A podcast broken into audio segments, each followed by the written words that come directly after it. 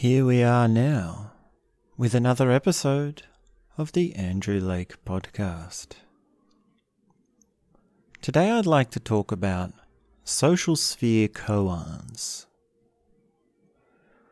In a nutshell, what this is, is we take the idea or the technique of the koan and then we apply it to the social sphere. And there's a lot of different facets to this. There are a lot of things that need to be understood. And this is a, a bit of a Dosta invention. It's a experimental kind of contemplative idea or technique. And we're going to go through some specific koans which apply to the social sphere and apply to your relationship to the people in your life. And with enough of these, with enough examples, you can create your own. You can get up, off, and away and work out what sort of direction you can take. Now, there's something to be understood with this, which is there is a very clear difference between your inner world, what it's like to be you, and the social sphere. And here we want to make that difference absolutely clear. Because what we're doing with social sphere koans is we're exploring the connection between your personal, subjective, private experience of life and interacting with people, with other people. Now, when it comes to the social sphere, and being in the same room, in the same situation, in close proximity to a real life living human being, that is an experience, that is a moment which has its own approaches, it has its own, uh, I feel to say laws, but I don't want to say laws it's it has to be treated in its own way. And the way you treat that is completely different to how you treat your private time your private inner world. And in the case of these social sphere koans many of them can be applied to both of these situations. And really what i'm the emphasis in this is is your own private contemplation. It's what happens when you're alone, which is related to the social sphere. So I feel there's a lot to go through and there's a lot of ins and outs, but let me just give at least a little bit of an introduction to these two things, which is that when you are in the social sphere, when you're talking to someone, that situation is spontaneous. That situation takes flow. For that to run smoothly, you want to have an openness.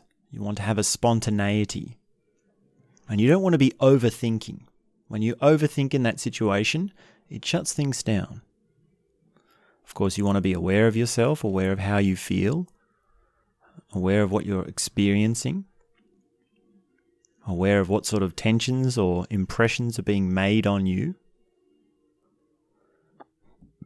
But really, trying to figure out what's going on in that situation when there is a conversation or a something or whatever, an exchange happening between two or more people, trying to figure it out at the time is impossible. And you don't want to be figuring it out. You don't want to be explaining it. You don't want to be understanding it. You want to allow it to be open. and just let it be what it is and be comfortable knowing that there's all these complexes and these dynamics and these hidden energies and these different lines and squiggles and lightning bolts and colors and all this abstract, crazy stuff going on during an interaction between two human beings, but you can't deal with any of that. So that's the social sphere. And then we have this thing that happens when you're alone. This thing that happens when there is no one around. And that is that this encounter with another person comes up and you think, well, how do I make sense of this? What was going on there? And that's very different because you can put dynamic things on to your contemplation or have these principles which make it so that you have better or worse explanations for what happened.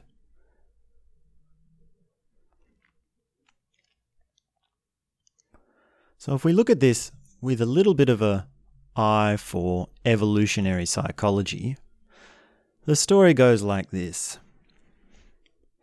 Our little chimpanzee, or our Neanderthal, or our monkey, whoever you want to visualize, is born into this family. And the whole life he spends in this family. And this family is friends with other close families, and there's a little bit of a tribe.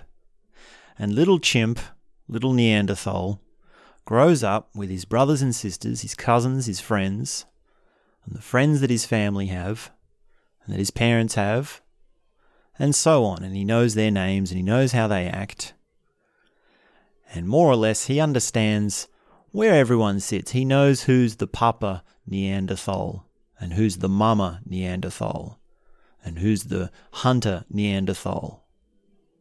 He knows about the hierarchy, he knows about the jobs, he knows how to talk or not talk or when to talk, and he learns to be socialized. He becomes socialized.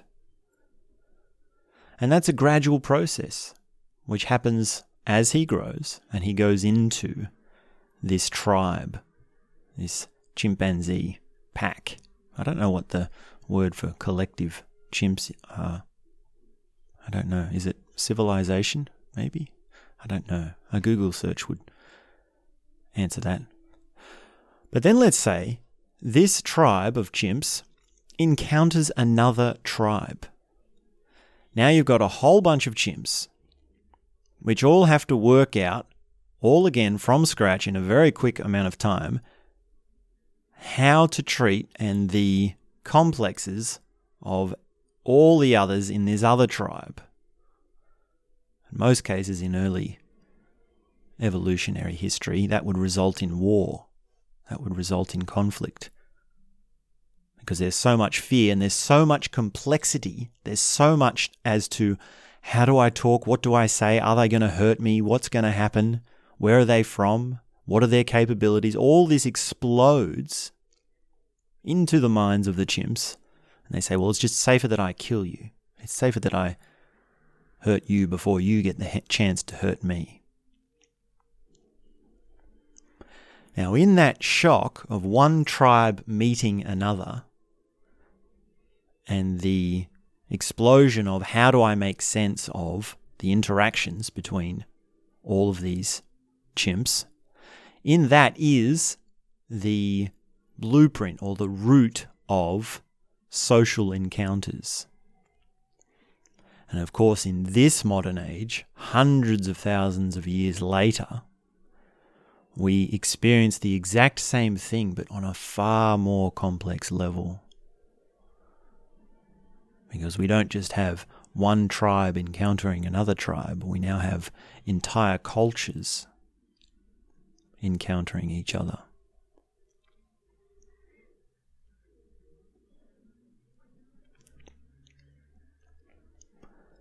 And for now, I'd like to leave aside the current technological situation that we're in communicating and encountering people online and communicating through technology is a different game. Here for today, we want to just keep this picture in our mind of real face to face interactions on one hand and total solitude and private meditation or contemplation on the other. And if you can understand those two, then, well, partly your online interaction and your understanding and your relations will change and your actions will change. But there are also specific things that we can say, specific principles that go with what it means to encounter someone online and how that's different to encountering them face to face. And really, with online communication, that's how the line gets blurred because you're sitting in your room or you're sitting somewhere and you're completely alone, you're by yourself, no one's watching you, no one's paying you any attention, no one really knows what you're doing, and yet you have something coming at you. You have this person, either their beliefs or their words or whatever, there's some aspect of them coming at you over this device, whatever this technological device is. They're communicating with you. So the line gets blurred in that scenario. And here we want to unblur those lines. We want to be clear about that.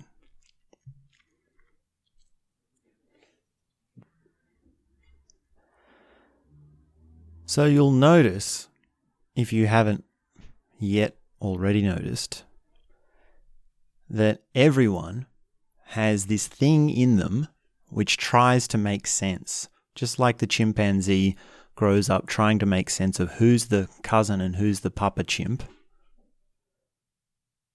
They all have this thing in them. We all have it in us.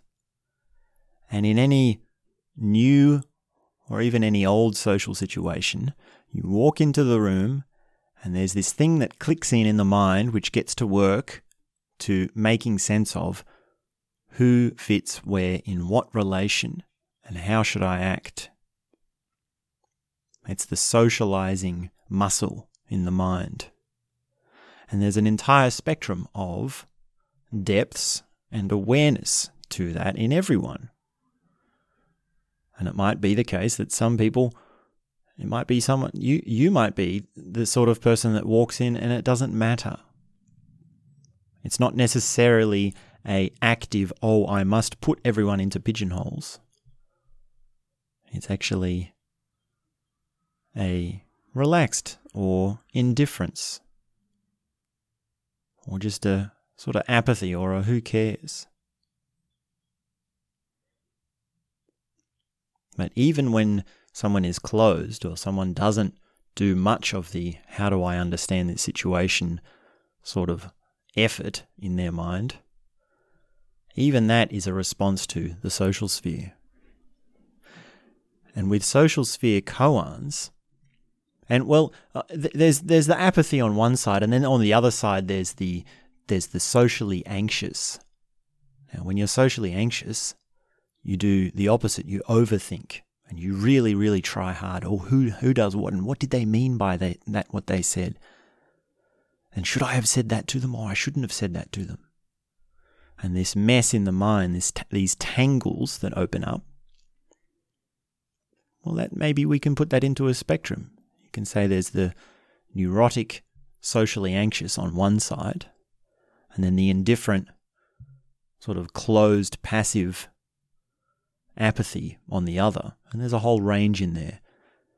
And that range wouldn't, that spectrum wouldn't just be a left and right spectrum. It would be a multi-dimensional spectrum with multiple variables, multi, multiple axioms.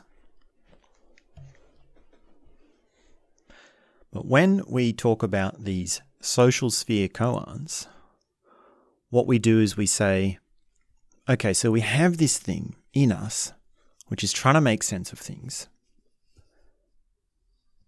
So let's work with it. Let's say, okay, I do need to say something about my relationships, where do we begin?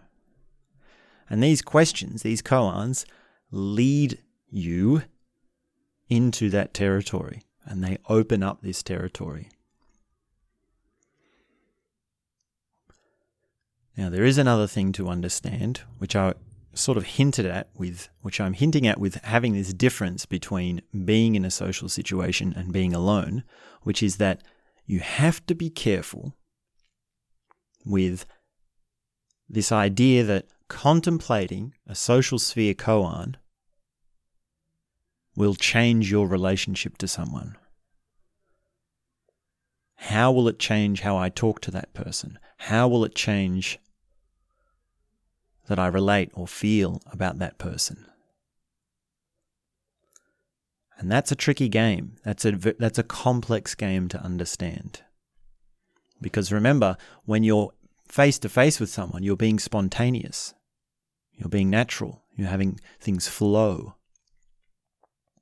And when you're alone and you're considering that person, you're being con- contemplative, you're being thoughtful, you're being deep. And philosophy, psychology, and even meditation and contemplation, all these things, they are not a direct connection to your social sphere skills or your social sphere experiencing. It's an indirect connection. So understand that there's a complex of things that happen between contemplating someone and changing your relationship with them. And really, if you want to if you want to be absolutely good at socializing or that that situation of being with other people, you will do techniques and processes which are designed for that. And they are done in that situation where you actually are doing it in a group with certain people and you're saying certain things. That's the direct way. That's the direct techniques.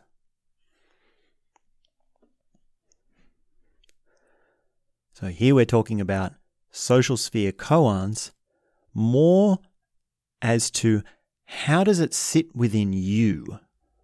How does it feel within you, the people in your life? And just just consider this. Consider consider you're alone and you're taking time out. And maybe it's such that you have a lot of time alone at the moment. And if that's the case, this is a this is a good opportunity. This is a good thing to do. This is a chance to go into this. And you just sit back and you think you just try and picture all the people in your life. All the people you've ever met, all the friends you've ever worked with, all the people you've known, all the people you've talked to, all the situations you've been in the crowd, or in the room with others, all the conversations you've had. And that's such a large picture. There's so much there. It might be that you have to break it down into chapters of your life.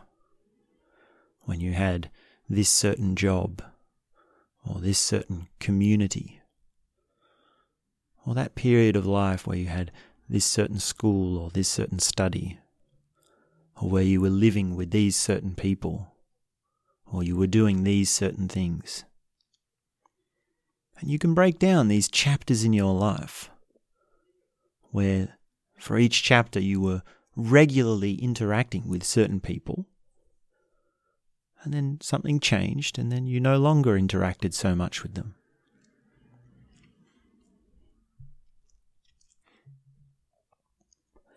Now, out of that entire spectrum, out of that huge mass of people, there are people who impressed on you or had an imprint on you more than others.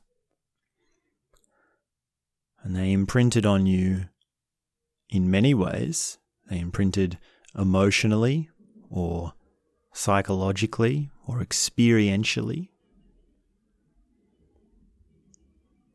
They may have put certain conditions on you. Then we get into, if we go back far enough, we get into your family conditioning. your cultural background. But there's a range there of people that really stood out and people that sort of passed you by.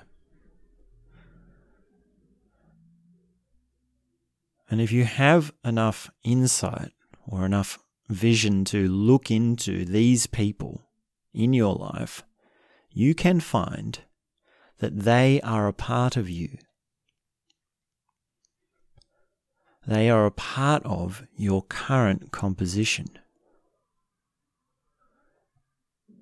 And it can be as simple and as obvious as you've picked up some of their mannerisms, certain hand gestures, certain ways of speaking, certain turns of phrases, certain tones of voice, certain words that you use. And there are certain emotional reactions you have. When that person gets angry, they say, Well, this, this is something to be angry at. We do learn anger. Or this is something to be admired.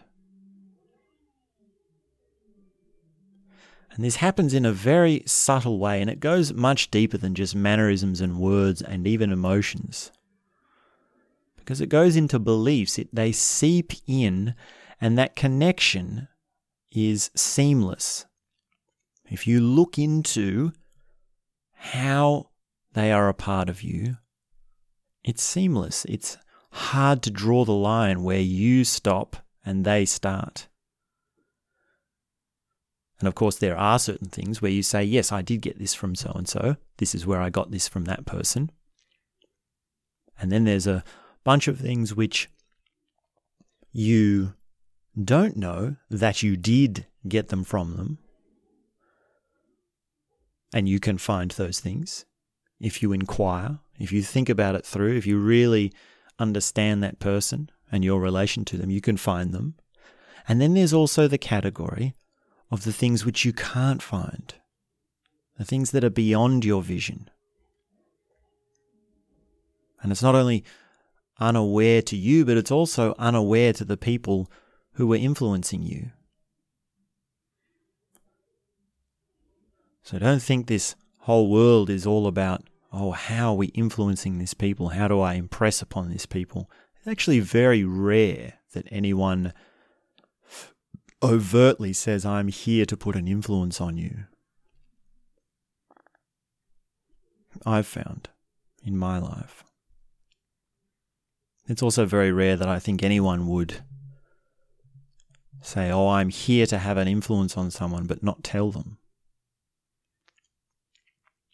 No, I think most of the time we're all connected and we are all seamlessly joined in these vast, complex, deep, and almost sort of mystical ways without really knowing it, without really knowing how.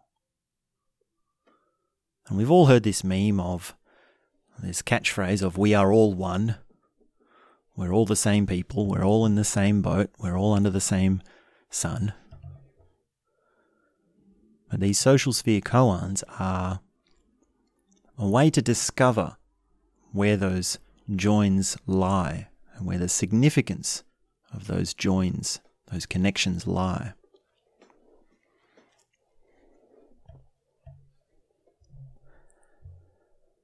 So, if you don't know what a koan is, I'm assuming you have known, you do know what a koan is. Let me remind you again, or we can just say what what we mean by the koan here today. It could have many meanings, but for the purposes of this conversation, a koan is a phrase, or a story, or a question, or a little thing, a little snippet, which you sit down and you contemplate. And this comes from Zen meditation practice. And the Zen student walks in, sits down, and the master gives them a koan. Could be something simple like, Where is home? Or Who am I? Well, some of those are, they're, actually some of the more advanced koans. But the Zen master will give that to the student and then say, Now go away and contemplate it for three months. And after three months, the student will come back and the student will say, Well, here's my answer. and the, the Zen master will hit him on the head and say, Not good enough, go back and go back and study it again, think it through again, or feel it through again for another three months. And it's not just a con- contemplative mind thing, it's not just thoughts and words, it's also experiential. How do you feel the answer to the question, Where is home?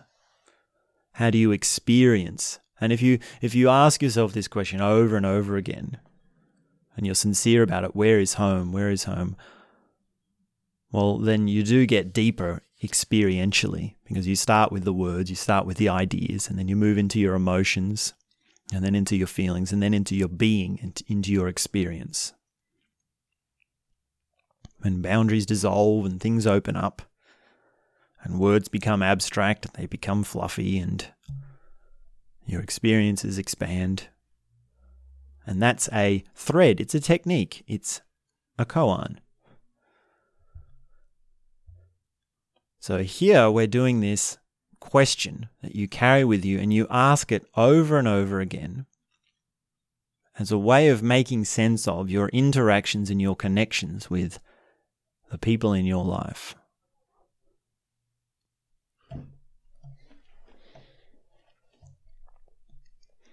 So I've got about I've got about six or seven of them. And well, I suppose the next thing to do is to go through them. Don't know if I've missed any important principles. If there's anything I've missed so far, and I remember, we'll bring it up again.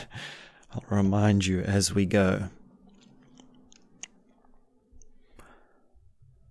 Another thing I'll say is there's a difference between uh, friendship and enemies. So, really, this social sphere koan, you can do it you can do just the koan for every person in your life or each person, or you can just carry this one thing with you, and each time a person comes to mind, you ask that question.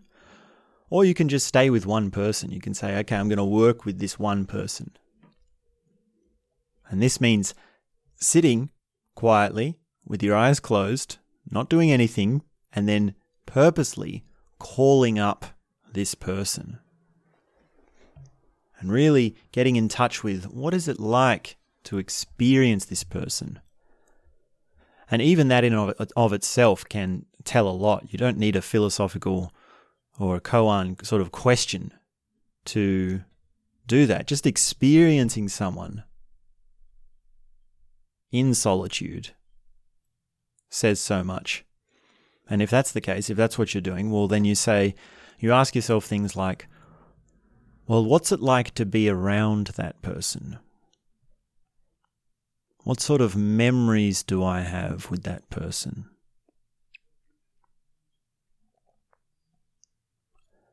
How do I act when I'm around that person? Do I act differently?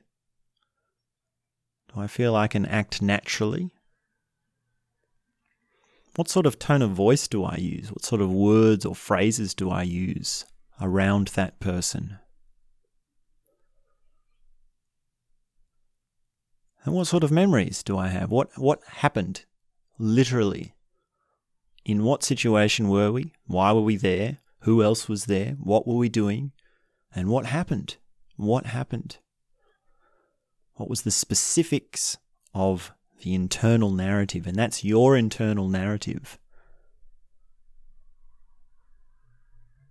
And that narrative, that answer to the question, what happened, or the memory, that's malleable. That will change as you sit there and you recall this person.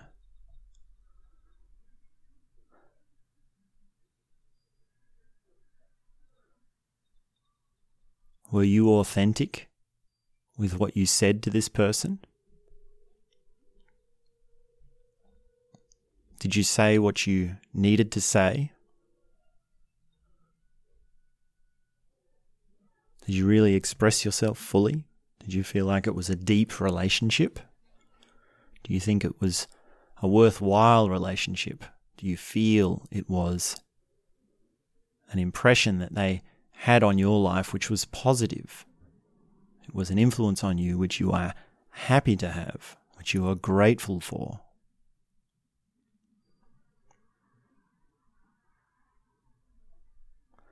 So these are the sort of questions you can ask to enter into a single person and your relation to them. So here we go. I know I've gone off on a bit of a tangent, but I, here we go. Here we here we go for number one. Social social sphere koan number one. If you and me were the same age,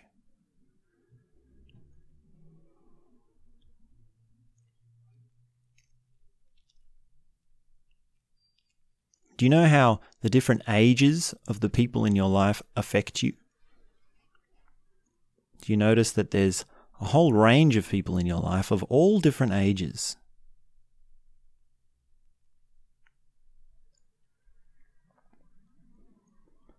If you and me were the same age, would we have a different kind of respect towards each other? If you and me were the same age, would there be something different?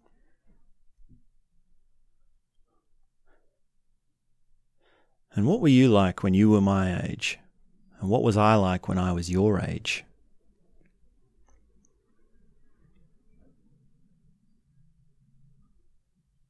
And how different friendships are when they're having different ages between them.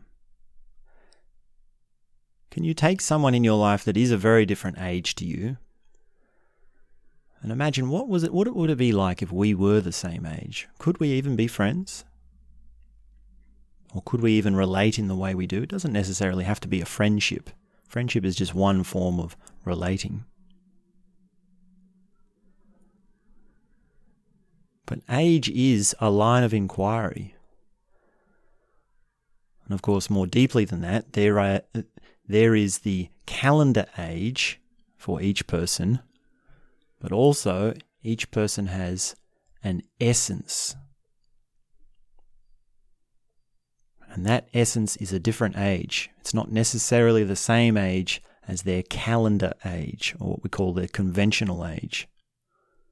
And you can notice this. Most people don't get that deep. Most people say, Hey, how old are you? when they meet someone, and then they put them into a pigeonhole oh the oh you're this age you must have done about this or you've sort of done this. And this this thing of how old are you the question when you're talking to someone how old are you? and then the answer comes and then the thing that immediately follows that the pop the thing the picture that comes into mind that's what you want to dissolve. That's what you want to inquire into because there's something there there's an ageism there. There's a parameter which is affecting your relationships with people, which is unconscious. So if you and me were the same age, answer that. What would happen if we were the same age? How would we be? How would we relate to each other if we were the same age?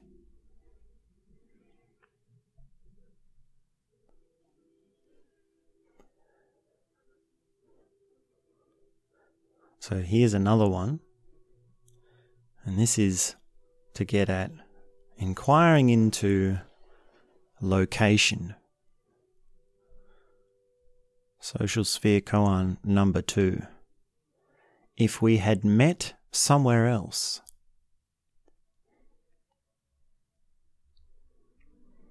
Have you ever noticed how strange it is to. How rare and also how strange it is to meet someone out of the context by which you know them. There's always something jarring, there's always something funny about that. Which means if it's a f- friend from work and you see them outside of work, suddenly there's something different happening. Suddenly there's a different relation going on.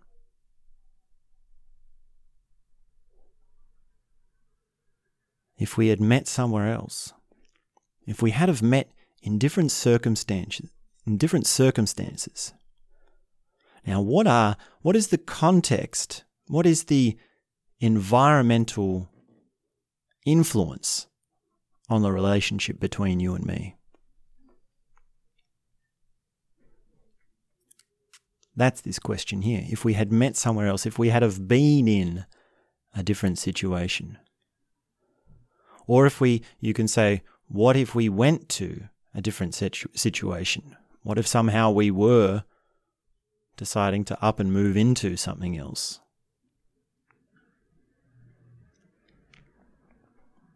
And it might be that your work friends, you decide, well, let's start going to the gym together. So that's a different situation, that's a different environment. And it can that can be cause for strengthening the relationship. It can be cause for now we're becoming good friends, we're becoming more than just work buddies. And it's up to you to really consider the environments that you're in, the situations that you're in, the different communities that you're in.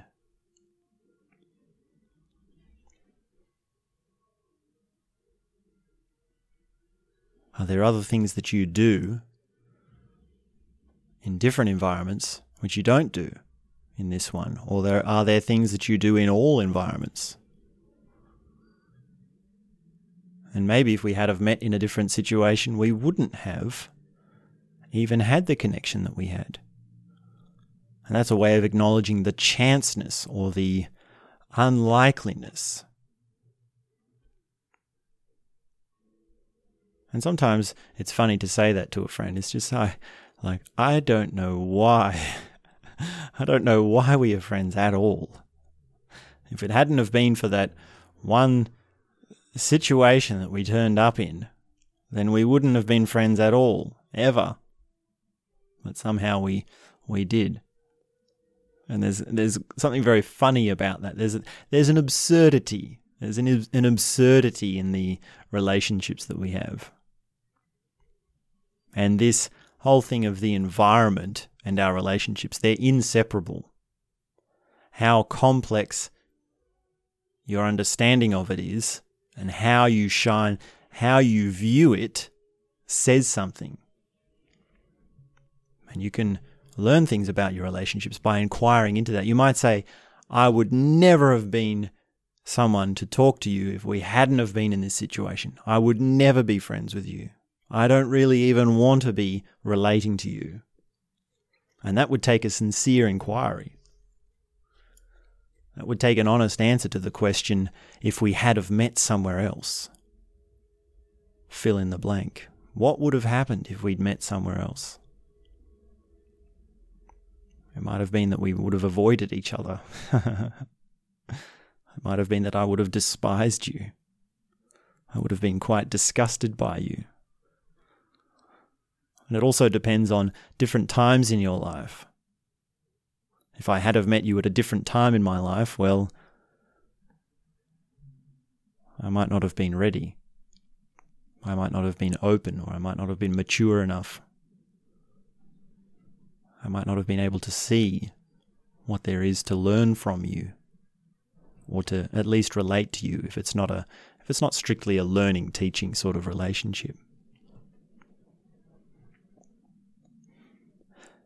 But even with my examples, with the examples that are coming to mind for me, you can populate them in many different ways. You can open them up in many different ways. That's why these are leading questions.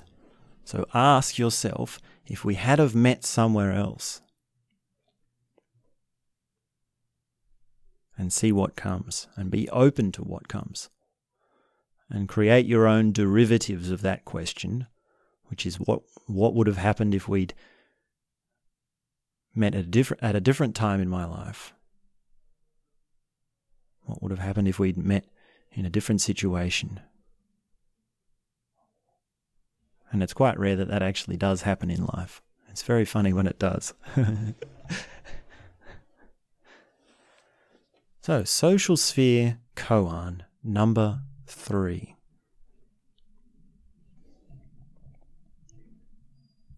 If you were my child,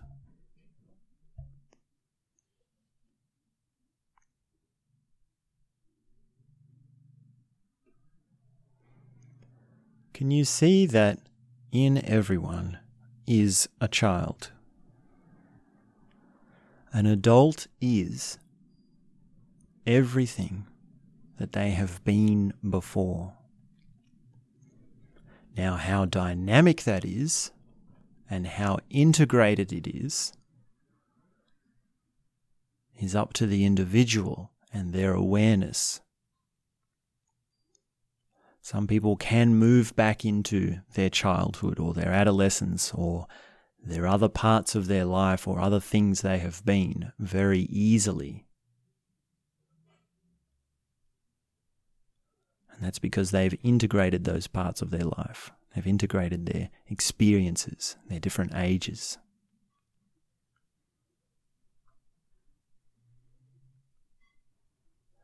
And it's even something to relate to someone's inner child.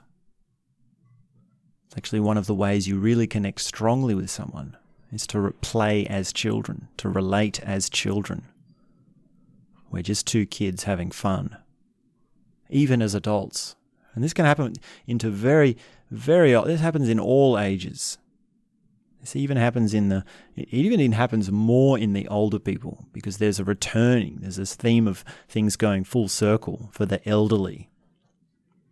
And it's possible to see an elderly man or an elderly woman and you see the inner child very easily. They're very playful, they're very happy, and they're a bit cheeky, they're getting into some mischief. And you think, wow, I really like that that grandma or that old fella. I don't know why, but there's something that just I just smile when I see them, and they look like they're having so much fun. Well, it could be that they've returned to their childhood, and what you're looking at is not an old fellow or grandma, but you're actually looking at a child. Now, this koan, if you were my child, is not only how would I relate to someone as a child, but what is what is this relation of the adult relating to the child, the father or the mother. Now, that's very different to two children relating to each other. You think, well, how do I care for you? How do I protect you? How do I wish what's best for you?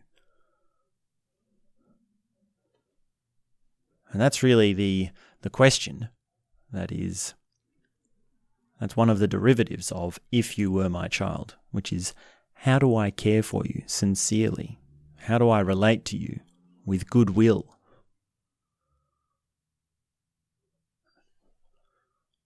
And it's very hard to consider that, especially if you're using this koan for someone that's older than you, or someone that's senior to you, someone that's more powerful or has a influence over you. And really, normally it sees you see them as the older adult taking care of you. And you can reverse it. You can say, what if if I was your child?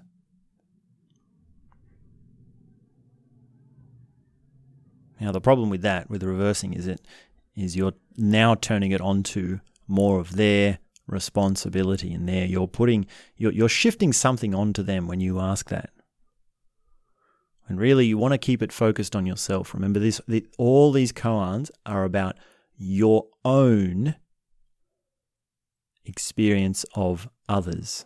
It's all about you. It's all up to you. And the interpretation, the significance, the quality of the experience of others in this conversation in this technique is entirely your responsibility. We're giving you the responsibility. We're empowering you. So to say, if I was your child, that's a little bit, you, you can inquire a little bit, of course, experiment, but just remember that the responsibility is up to you.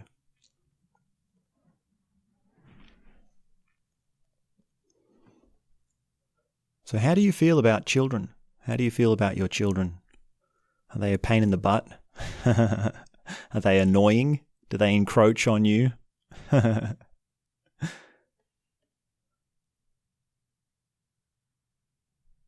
do you relate to children? And imagine if you related to everyone like that. Imagine if you treat, treated everyone as children. And not in a, and I don't mean in a belittling way. I mean as in in a respectful way. And you, you can see this in some people that treat children as adults. Have you ever seen that? It's not uncommon, it's not unheard of.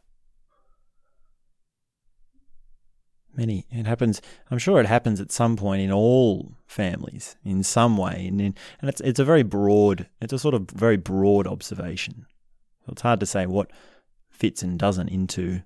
Oh, the child is now being treated as, an adult because just like there's a child. Now you notice this. This is quite strange to realize, but just like there's a child in every adult, there's actually an adult in every child.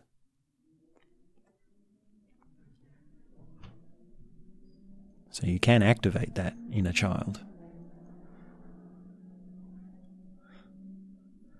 And we have this thing of, oh, children are children, and I only know a few children in my life. But this koan, if you were my child, then takes that one little collection of ideas or relation, re- ways of relating and spreads it across all the people in your life, or at least the person that you're contemplating now the person that you've got in mind.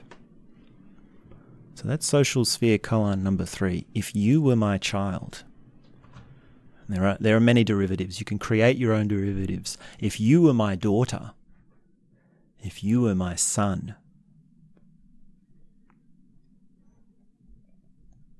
that has a lot of different answers to it, doesn't it? That's just a bit more specific. And if you were my child is also different to if you were a child. So there's there's all these permutations. These these are just permutations. These are just different ways around the same thing. They all come back to this basic the, the, the basic form of it is if you were my child.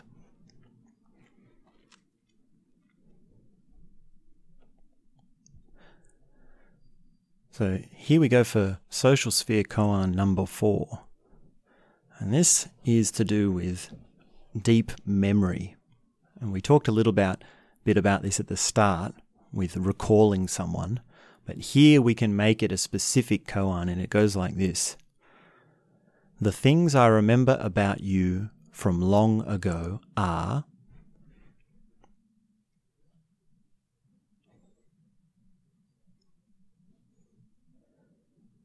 And this is a free license to reminisce. This is a free license to tell a story, to share a memory. Now, when you're actually talking to someone, sometimes this comes up with an old friend. It's that thing of, oh, oh, oh, do you remember that time we did this? Or do you remember when that did that? Or I remember when you did this. And that can be very funny. If you've shared some crazy times with your friends or with whoever, then there can be lots of things that come up. And what's happening? Why does that happen? Why is it that when we get with an old friend, we start to reminisce?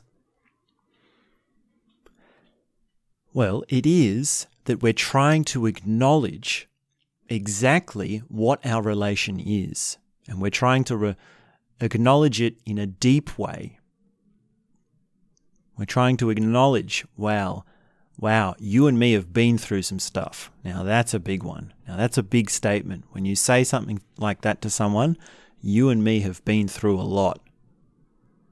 That is a declaration of a relationship which is deep. And the more you've been through, the more that statement means something. So, the things I remember about you from long ago and this one, you can actually not only just contemplate it alone, and maybe even if, well, let's not run off to the others just yet, but you can use this as a conversation starter or a kind of inquiry. And this is where the sort of solitude and social sphere starts to blur down or blur, or the, the line gets to merge a little bit because you can use this as a, well, let's inquire, but inquire together in a conversation. You can say, well, what's the first thing? What's the what was your first impression of me? Or what's the longest ago memory you have of us together? What's the one thing you remember from back in the day that you and me did? And you can ask these questions as a conversation. Now, conversation starters are another thing, and actually delving into specifics with a person face to face. Now that gets in. That's the cat. We put those in the category of social sphere techniques, and there are probably better leading questions for one-on-one interactions or social sphere techniques than what we're talking about here. Here, these are koans which are designed for your inner contemplation, for doing alone. But just keep in mind that you can also experiment with doing this with someone. Social sphere koan number five. What was stopping us?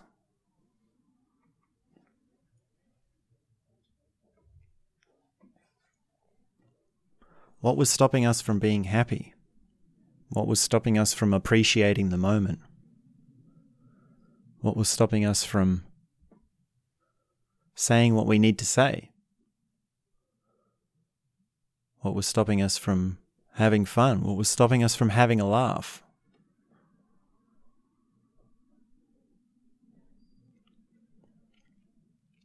And this is, acknowledges the missed opportunities. This acknowledges there's a hurt, there's a lot of hurt behind this one. This one can open up a lot of pain. This one, what was stopping us? There's regret there. Because what's stopping you is the cause of your fears. It's, it gets into your fears, it gets into your anxiety. And it identifies the options you have now. It identifies what you stop what stops you now. What you what are you going to regret that you do now? And if you really go into an old relationship and you ask yourself, what was stopping us from, from whatever, from having a magnificent relationship? And you really feel that regret, you can transmute that regret into a resolve, which is that I won't waste my time being inauthentic. And this does sound so serious. It does sound uh, and this one really is, in a sense, it's quite dark. Like regret is is a dark place to go, and and it's not always these sort of inner world adventures we can say, all these things that we go off on into inside ourselves. They're not always pretty. You do have to face the inner demons. When we say something like, "Oh, you have to face your inner demons," you can say, "Well, how? What does that mean?" Well, this is one of them. You say, "What was stopping us from?" And the positive thing about this question, what was stopping us, is that it proves you believe things could have been better. It proves that you had an ideal or a picture which was better than how things were. And that is an important thing to have in a relationship. When you're thinking about someone and you say, you know, things could be better between us, well, that's a big can of worms. There's a lot of complexes opening up in my mind now when I say that. Things could be better between us. When you get into that territory, you get into, well, what's my expectation of this person? What am I expecting? What am I trying to get them to do? What do I think they should be doing for themselves? What do I think is good for them? What do I want from them? How should they be treating me? What's what's stopping you? So you see, this koan is is word word the wording is what's stopping us from.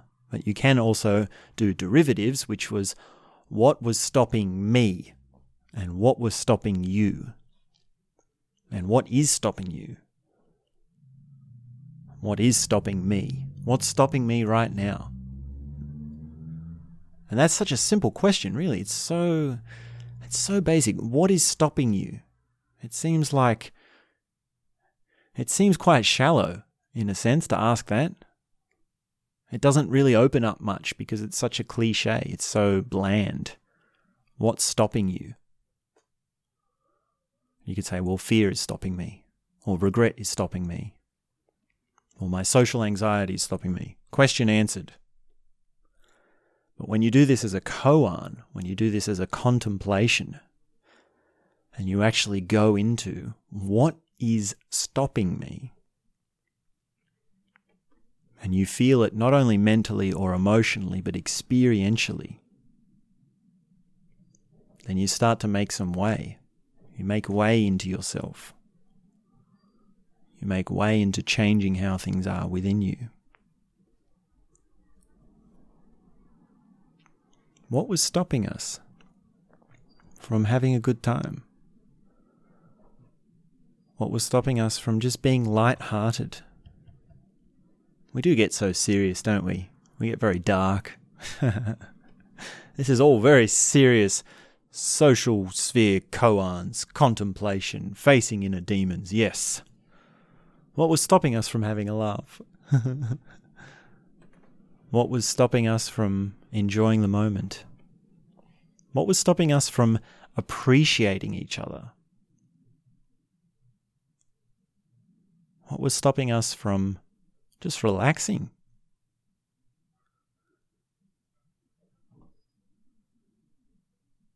And there's so many different ways you can finish that koan off. And there's so many different answers that can come up. Well, I was afraid to tell you something. I was afraid you, you might not like a part of me. We were afraid to show our true selves because we know deep down there are things that we're not proud of. We're, we have a fear of rejection. We have a fear of being alone. We can say, well, I, my fear stopped me. You can expand my fear stopped me and do permutations on that. Well, fear of what? Fear of being sad, fear of not f- feeling close to someone, fear of wasting your inner beauty, fear of share, fear of sharing your inner beauty and then it's not appreciated, fear of sharing your joy and then it's belittled. You know what that's like? Do you know what that's like to be playful and joyful and happy and really positive and to be actually authentically and not, not in a superficial way, but in a really authentic, inner light, inner beauty sort of way. And you share that with someone and they just knock it down and they make fun of you. They really put you to shame for it. Now that is a that is a cause for fear. That is a very complex dynamic. And so when now here you see we're, we're talking through this dynamic, but now because we've asked this question, what was stopping us? And you've realized this, or I've realized this in me, I can now identify and I can see when that's happening. I can notice how I feel about that. And if I say, well, I feel really bad when I share my inner light and people talk down to me for it, well, then that's something that I can learn. I can learn to say, well, does that now now what are the implications? Does that mean I don't share my inner light? Or does that mean I keep sharing my inner light and understand that people won't understand? Or be more ready for people to have all sorts of different responses to it. And maybe I need more maturity in how I express myself and how I respond to their responses. And this is this back and forth between my reaction, what I think, what I do, how it's going to condition my future relationships, this back and forth, this in and out, this is the inner contemplation of social sphere koans. And this has all come up for me now from asking this question what was stopping us?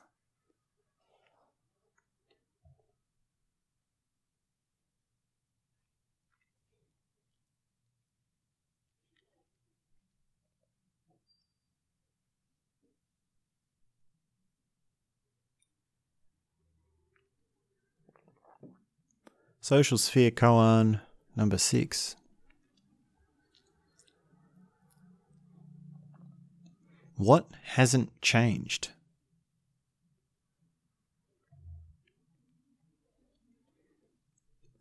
Have you ever met someone from back in the day? and you just sort of shake your head and you say, Nope, he hasn't changed. nope, he's the same old, same old. Nope, nothing's changed. Up, oh, she's as she's the way as she's always been. Well, that's that's a judgment of a person, and that's a summary of a person. Now, people are more complex than oh, do they change or not change? But that's exactly why we turn this into a koan. This is exactly why we say what hasn't changed. And we do it as a koan, which means we ask it over and over again. And we ask again and we ask again. What hasn't changed? and we can ask it ask it for multiple people because there's an assumption in this question. There is an assumption which is that there is something that hasn't changed. And maybe that's part of your line of inquiry. It can be one of your permutations, which is what hasn't changed? And you say, well, nothing's changed. This is the same, this is the same, this is the same. You still talk this way, you still act this way, you still have these habits. You're still dating these sorts of people. You're still hanging around with these sorts of people. You're still doing these sorts of jobs. You've still got these sorts of ideas.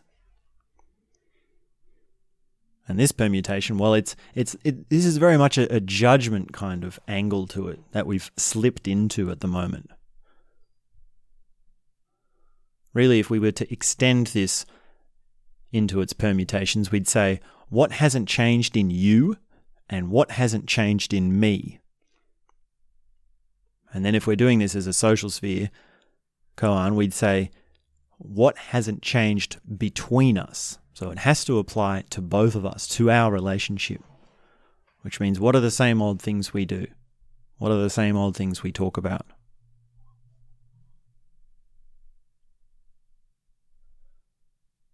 And you can say, well, what has changed?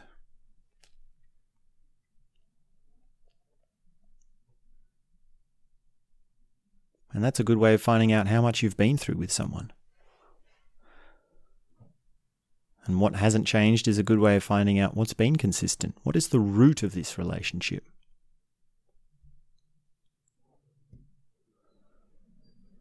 And for some people, well, this is this is a very profound answer. So brace yourself for this one. This is a big one. And this is a very rare this is a very rare answer. And whenever this happens authentically, it's a very it's a it's an atomic bomb going off.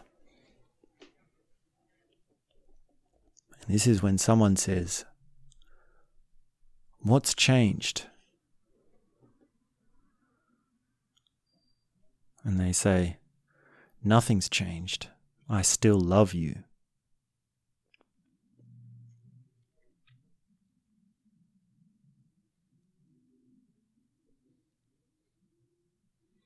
I've loved you all this time. Now, that can be done in an inauthentic way as well. There are many levels of purity to love. And it can be that people are saying, Oh, I, uh, someone is saying, Oh, I still love you. I still love you. When really there are these complexes they're unaware of, or these motives, or these tangles, or these strings that are pulling at them, which are not so attractive or not so pure, not so holy. So, love is not always something that's spoken about in a pure form. Love is, well, love is vast. Love is quite grand. And love can really, lo- love is really s- separate to what we're working on here. Love might be a, a revelation or an insight that comes up through these, but here we're really, we're really just inquiring. You, you could turn love into a koan. You could say, you, you could say, "Have I loved you?" or "Have have we loved each other as much as we could have?" Have we loved each other deeply? And you can create a, a koan out of that. You could create a line of inquiry out of that. But these, this idea, this just came from what hasn't changed. The koan, what hasn't changed. And all its permutations, what has changed. Have you changed or have I changed? What hasn't changed in me? What has changed? And that's very broad. It's very you do do do this with just one person. If you can do this deeply with just one person, how how has one person changed? Pick someone in your life and really think it through. How have they changed? And you'll find that by going through that process, then the the answers you come and the insights that the answers you come up with and the insights that happen during that process that will spill over into other feelings or how you feel about other people, your relation to other people. And really, that's one of the that's one of the things that comes up because there are strings that oh sorry they're not strings that let's say there there are like these scripts and there are these these words that you or these phrases which you apply and you'll find that certain phrases go on to that your relation with all sorts of people. You, you're saying a certain thing about one person, but you're also saying the exact same thing about another person. And then you're saying the exact same thing about another person. So, noticing repetitive scripts and the same answers that come up is an insight that occurs throughout this process. Because you might be doing the same koan a few different times with different people, and then you'll notice, well, there are there are answers to these which apply to multiple people. And that's just something that gets into the complexes of how you relate to people and how you feel about the people in your life.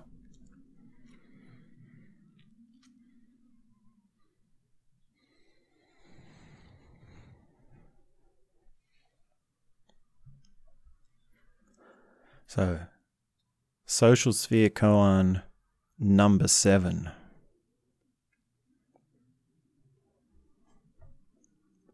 If this is the last time I see you,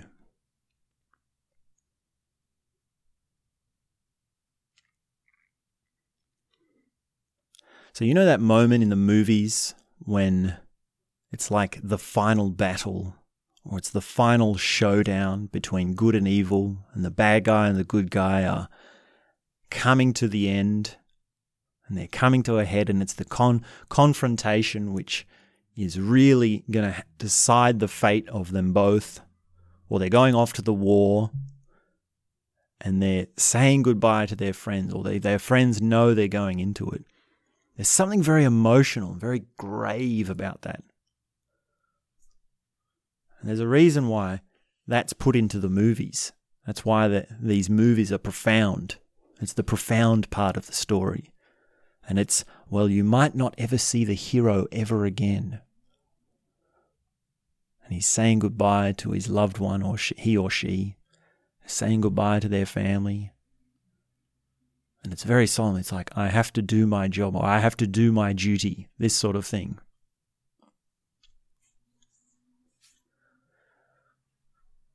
And you can use that, you can imprint that uh, seriousness or that solemnness, the graveness, onto your own relationships. Now, of course, these situations do come up in life. Very rarely. Where you think, now maybe this is the last time I'll see this person. It actually, it's very rare. It, it's, it's, I mean, we, we see people for the last time without knowing. But there are times when we see people for the last time and we do know it's the last time we'll see them. And really, what, what can you say? That that's such a like what can you say in that situation? And and we're now we're we're approaching this before it even happens. We're contemplating this as a technique, as a way of opening up our relation with someone. So you take someone and you imagine, well, you don't need to imagine any certain situation. You don't have to imagine, oh, well, they've got a terminal illness and I have to say goodbye. I mean, you can. Maybe that can be part of this. But you ask yourself, what would I say to you? Uh, what would be the last conversation we have? How would we talk?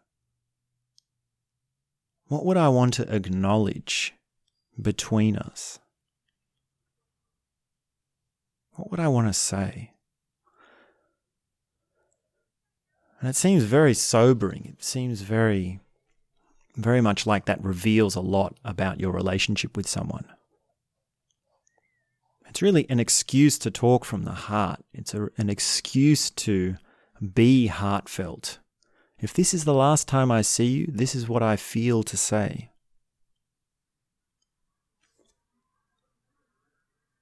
Now, in the case of bringing this up as a as a conversation starter, it's a bit you can see how it doesn't really work as a conversation starter.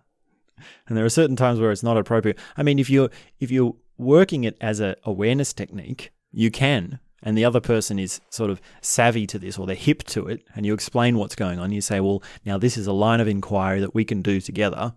Then that's one thing. But to bring to bring it up and say, now if this is the last time I see you, there's something that doesn't fit there. There's something that doesn't work. So the the seriousness of a situation, each situa- situation has a certain amount of uh, it, it, has its emotional profile or its energetic profile, which is appropriate. And if you're doing, if you're pulling this on someone, then there will be something very jarring. Like, if this is the last time I see you, I love you.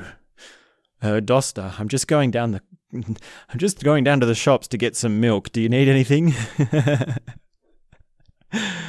oh, that's a. I don't know if we.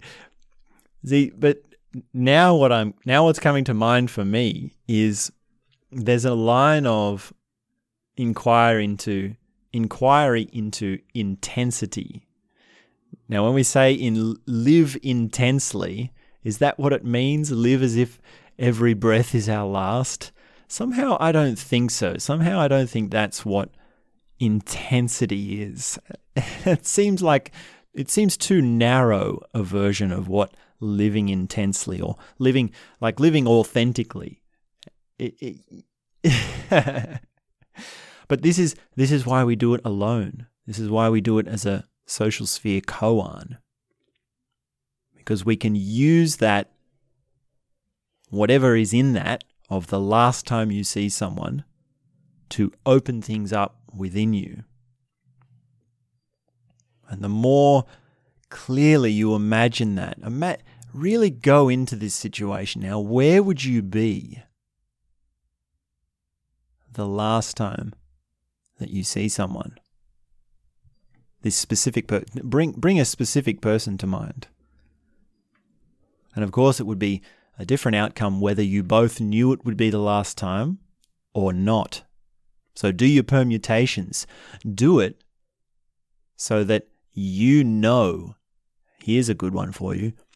You know that it will be the last time you see that person, but they don't know. What would you say? What could you say?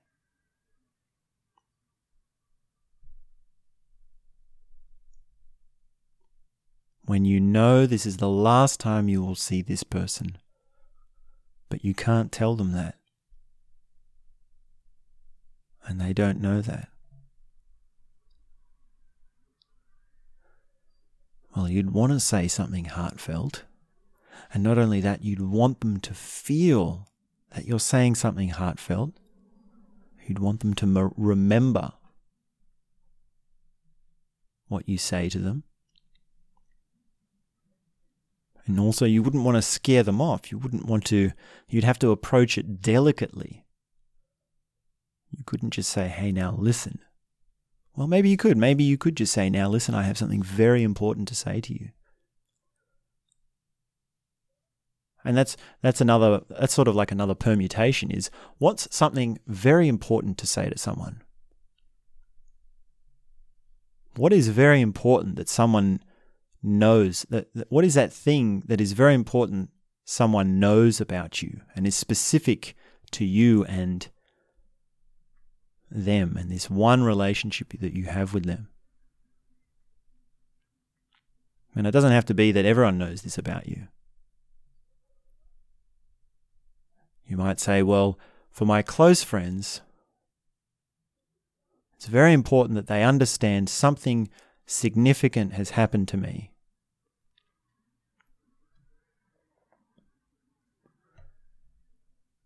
And that actually is the case for me personally. That is the case for Dosta. It is very important that if you are friends with me, you know that I went overseas and a whole bunch of crazy stuff happened. And I came back with a new name, with a new perspective, with a new experience of reality. And it's very important to me that you understand that that was very profound. And it's shaped my entire being, and it shapes every moment of every waking second of who I am. And it's very important that you understand that. And if this is the last time I see you, then I want you to know that I found my way home, that I found my peace, I found my joy, I found deep ecstasy. And I wish that for you too. I've always wished that for you. And I might not be very good at communicating it I might not be very comfortable with saying it. But at least now, if this is the last thing I say to you, if this is the last time we talk, then I want you to understand that there's a tremendous beauty.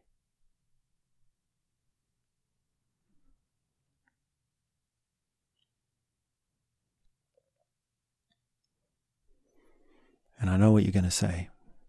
You're going to say, Dosta, I'm just going down to the shops for some milk.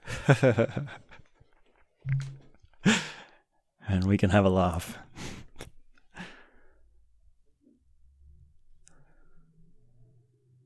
so how do how do sh- how do words show depth in a normal way of talking? That's another question that comes to mind. And it's so funny how this this one question, if this is the last time I see you, can open up so much.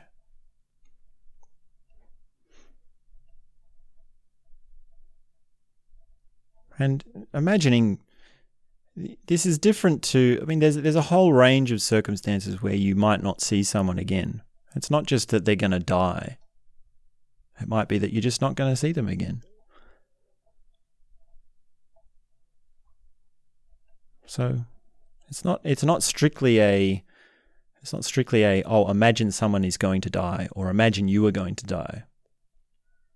And that that's another sort of Th- that is a koan. Imagine your own deathbed. That is a line of inquiry that opens up your relationships, that can open up how you feel about the people in your life. Imagine you're going to die tomorrow. Imagine you're going to die right now and you're not going to be able to say anything. Well, this is a this is another interesting permutation. Imagine you're never going to speak to anyone ever again. And now assess the relationships in your life. What was the last? So, you can say, if this is the last time I see you, this is what I would say. And then you can say, well, what if I've already said the last things I'm going to say to you? What were things like the last time I saw you? Or this person, or that person, or whoever. The last time I saw you, fill in the blank, dot, dot, dot. That can be another koan or another permutation on this. So there's another koan which I'd like to share from you, share with you. And this is very simple but very profound. And this comes from the the classic or high level koan, Who Am I? And it's quite simply this What are we? What are we? You know that funny story of of the guy that kisses a girl at the party and the next day he messages her and says, "What are we? Does this mean we're, you know, what are we are we boyfriend girlfriend? Are we just friends with benefits? Are we just oh, we just kissed and whatever?" what are we? Let's give it a name. Are we in a relationship? Please tell me we're in a relationship. What are we? Oh, we're just friends. Or we're work colleagues. And it might be uh, the the story of the, the kiss of the guy and the girl at the party. That aside, you can answer this question just like a ticket off. Oh, we're just friends, or we're just work colleagues, or we're just we're just two people trying to do this or trying to do that. But with a koan, you you ask yourself again. You ask yourself more deeply and you say, well, do we have the same ideas or are we working towards the same things? What are we both doing? We're both just trying to make our way through life. We're both trying to have a good time. We're both just having fun. What are we? And there's a line there which is, What are we, as in you and the person you're contemplating? and what are we, as in you and all human beings? So this one can apply in an ever expanding or narrowing field of what are we? You can say this about a, a group. You can say this about a community. Do you know how to sum up your community very well? What are we? What is this community? What are the things that we all stand for, that we all go for, that we're all united by? And that can be a community or a group or an organization or a country. What are we?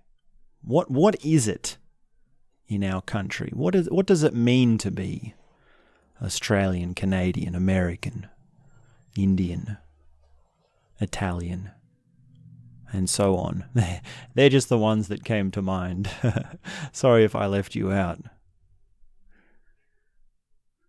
And it might be that, well, you ask that question and you think, well, I don't really want to be identified so much with my country because I have this idea of what it means to be a countryman or nationalistic, and I can't really agree with it. And well, there's a more there's a more complex nuance there. You can say, well, this is what I think most people think it means to be nationalistic. And this is what I disagree with about that, and this is what I wish it would mean to be nationalistic for my country. This is the these are the values that I wish we could all embrace and that I would embrace. So there's a whole range of nuances that you can create there, that you can understand there. And that really inquires into your relationship between you and your country. What are we? Or what's your relationship between you and your community, you and your organization?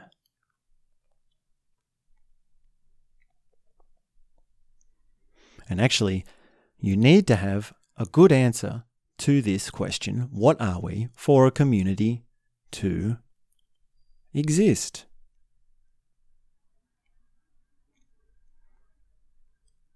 When it's not clear to people what a collection of individuals have in common, then the collective breaks down. And it's very complicated when you have more and more people involved in the same place. It becomes more and more difficult to find the commonality between us all.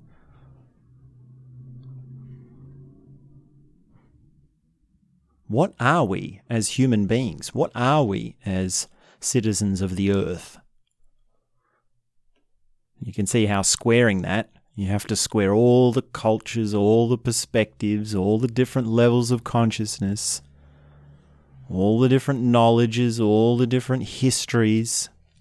You have to square all that and boil it all down to just a few things, just a few simple things, where you say, What are we?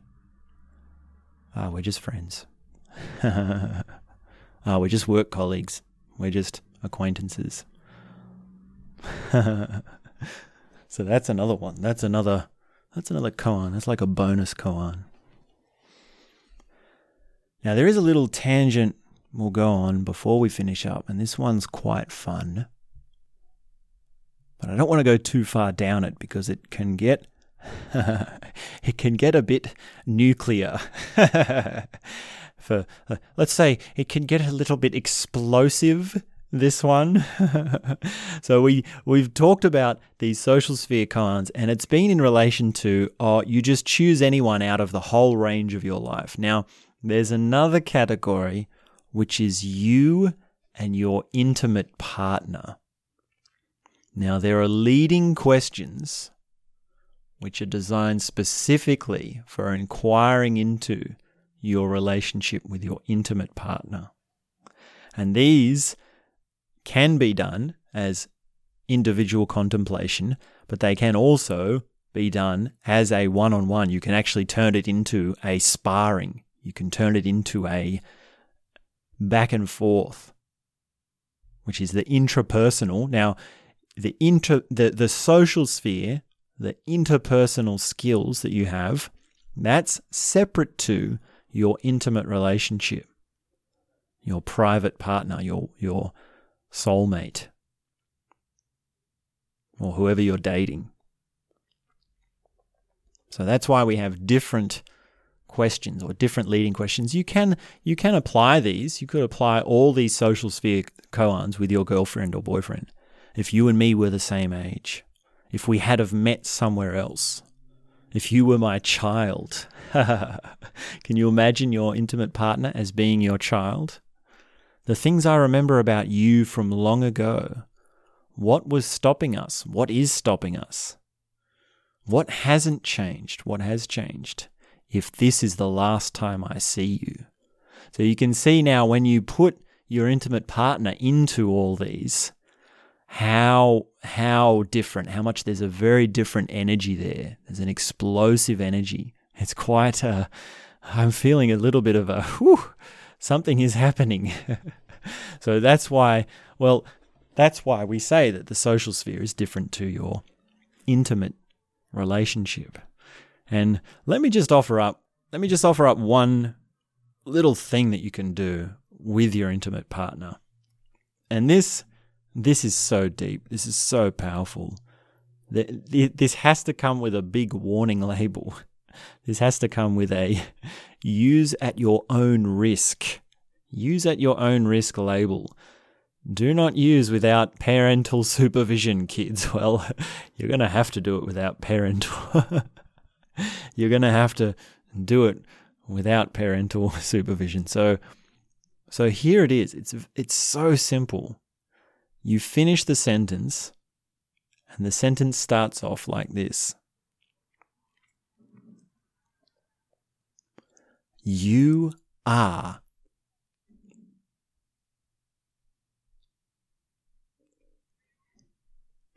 Can you finish that off? Can you say what someone is? And with your partner, you can take it in turns. You can say, You are this. You act like this. You think like this. You feel like this. In this situation, you're doing this. You always say this. And on and on the list goes. Because when your intimate partner says that, there are these things which come up that won't, when, when you say it to them or they say it to you, there are things that don't fit. There are things that jar with your self image, with your ego. And you say, No, I'm not. No, you deny it. And there's a tension there. And you have to realize that your partner can see things in you which you can't see in yourself. And that really that really is a, a very powerful key to a fast growing, deep relationship that is poised for expanding awareness. When you really throw yourself into this with brutal honesty, saying what you really feel with a real accuracy and really facing it head on, then you get into some seriously fast growth. And it's it's hard work because your intimate partner will say, You're an asshole. You're terrible. You always get this wrong. You're always overthinking. You're always being intellectual. You're always talking too much. You're never caring for it. You're not being sensitive enough. You're always distracted.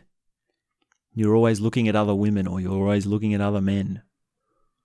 You're uncommitted. You have a fear of commitment. And really confronting that can open up so many things. And it can make you very close with someone, very powerfully close. And you can grow so much with them. And of course, it's not all bad. You can say, Well, you're gorgeous. You are beautiful. I adore you. You're so playful. You're so intelligent. You are a very admirable person. You're a very good looking person. You are wonderful to be around. You are wonderful to talk to. You are beautiful to look into the eyes of. And even in those things, there can be reactions.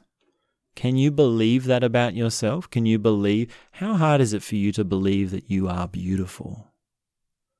That you are good looking?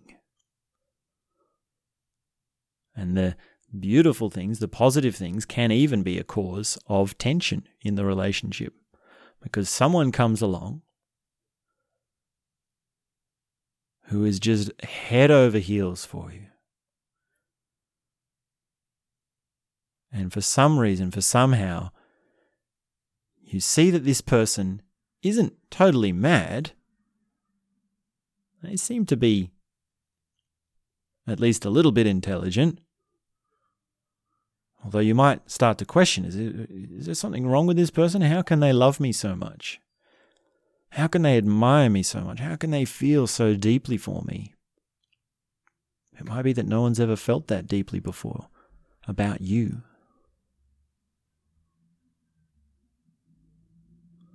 And can can you imagine overcoming that as a as a stick or a, a, a, a tangle in your relationship? And to really accept wow, there is someone who loves me more than anything.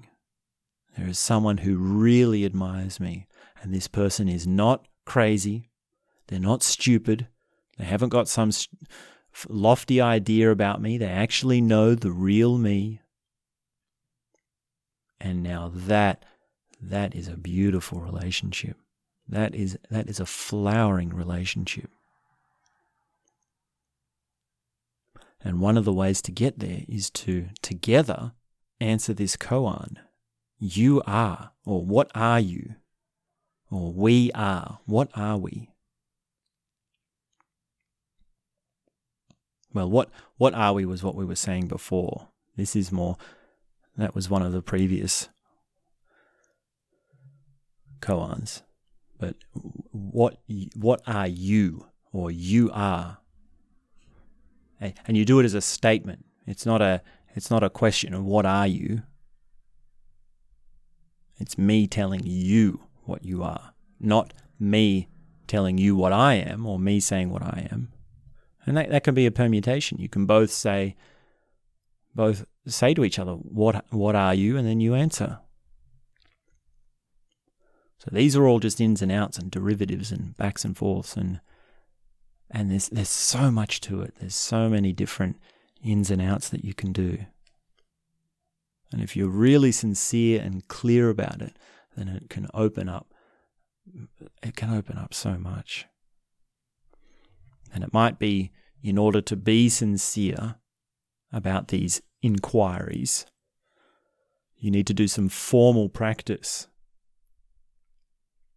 And it might be that you need to structure your, and I'm speaking very generally now, it might be that you need to structure your meditation practice. And you might need to write down, okay, I'm going to do 30 minutes of if you were my child, and I'm going to do it specifically for this person. And I'm going to do that for three days in a row. And then I'm going to do 30 minutes of if this is the last time I see you, and I'm going to choose this specific person. So write it down, write it into your routine. Put some structure to it because this this this is so dense. And this is one of the the disadvantages of having these dense conversations here because there's so much information, there's so much ins and outs that it might be that you're left up with, well, where do I begin? Which koan should I do? Or how do I do it again? And that's the danger of having dense conversations or deep conversations like we're having now. And the answer is write it into your routine. And 30 minutes is all you need, or one hour, whatever, 20 minutes, between 20 minutes to an hour. And you do it a couple of days in a row so that it's different things that you get into, different depths, different layers that you go through, and choose a specific person. Now, in the case of couples and live interaction, well, it might be that you need to you need to have a therapist or you need to have someone there to work on things and you need to build a sincerity or you need to do a certain kind of session. You need to do a, a counseling session or a, an awareness session, or you need to do a group, or you need to do some sort of festival or some sort of conference which talks about this. Now, I don't know if I don't know if conferences really help. It really depends on. I mean, there's so many different varieties of conferences or, and festivals that depends what you're going to. But doing that can really open up to the ability to answer these questions sincerely.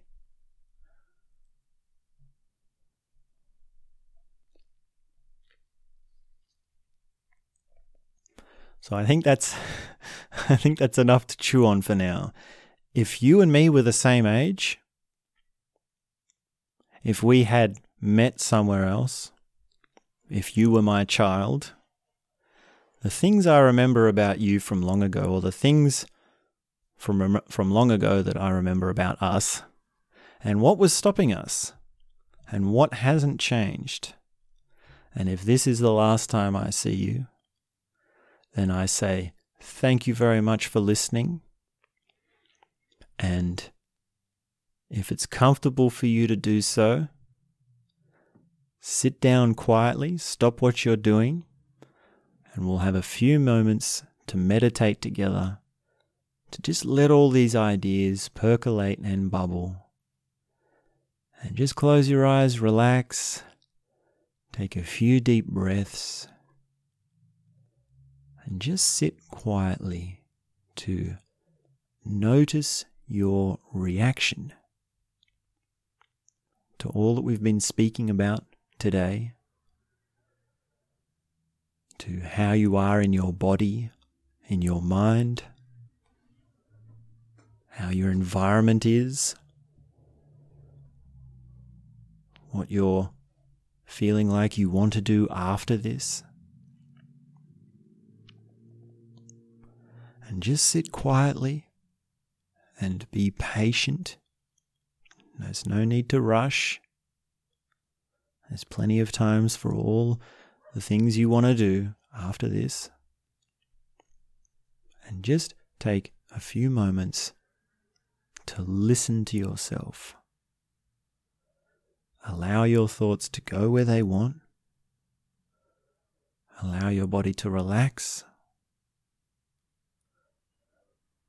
And just sit quietly for a few minutes. And that's all I have to say for now.